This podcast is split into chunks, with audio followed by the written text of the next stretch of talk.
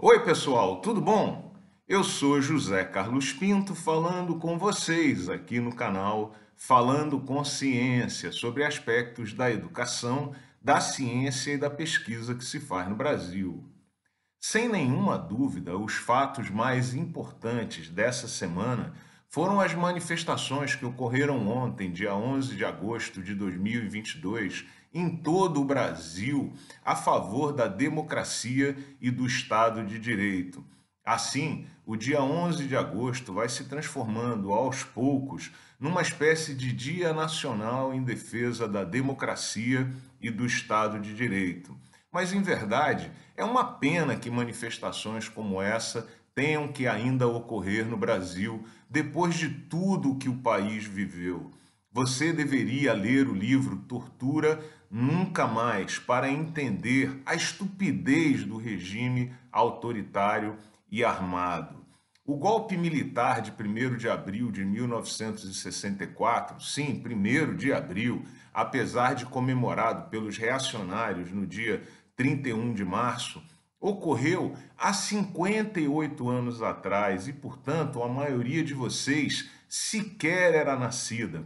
Eu mesmo nasci em 1963 e, obviamente, não guardo qualquer lembrança daquele momento histórico.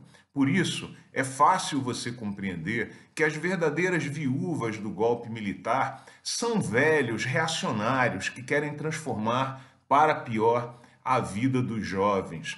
Os ignorantes que apoiam essa estupidez constituem apenas massa de manobra não seja um deles.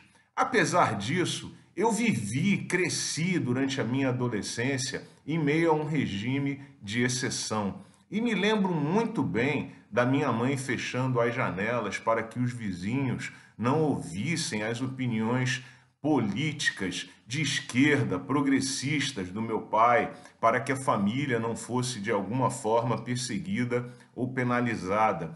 Eu também testemunhei a queima de livros de sociologia para que parentes não viessem ser perseguidos pelo regime de exceção com a pecha de serem comunistas, insubordinados ou insurgentes.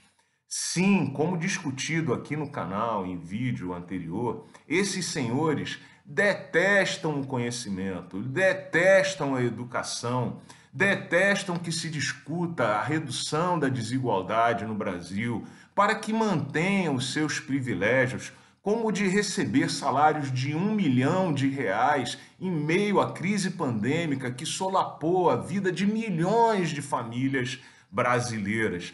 E esses escrotos, perdão pela palavra, mas esses escrotos ainda têm a coragem de se apresentar como patriotas. Pois bem, é um orgulho que esse movimento tenha como epicentro a Faculdade de Direito da USP, portanto, a academia. E não se engane, onde houver obscurantismo e autoritarismo, o verdadeiro acadêmico sempre estará do outro lado. Um grande abraço e até o próximo vídeo.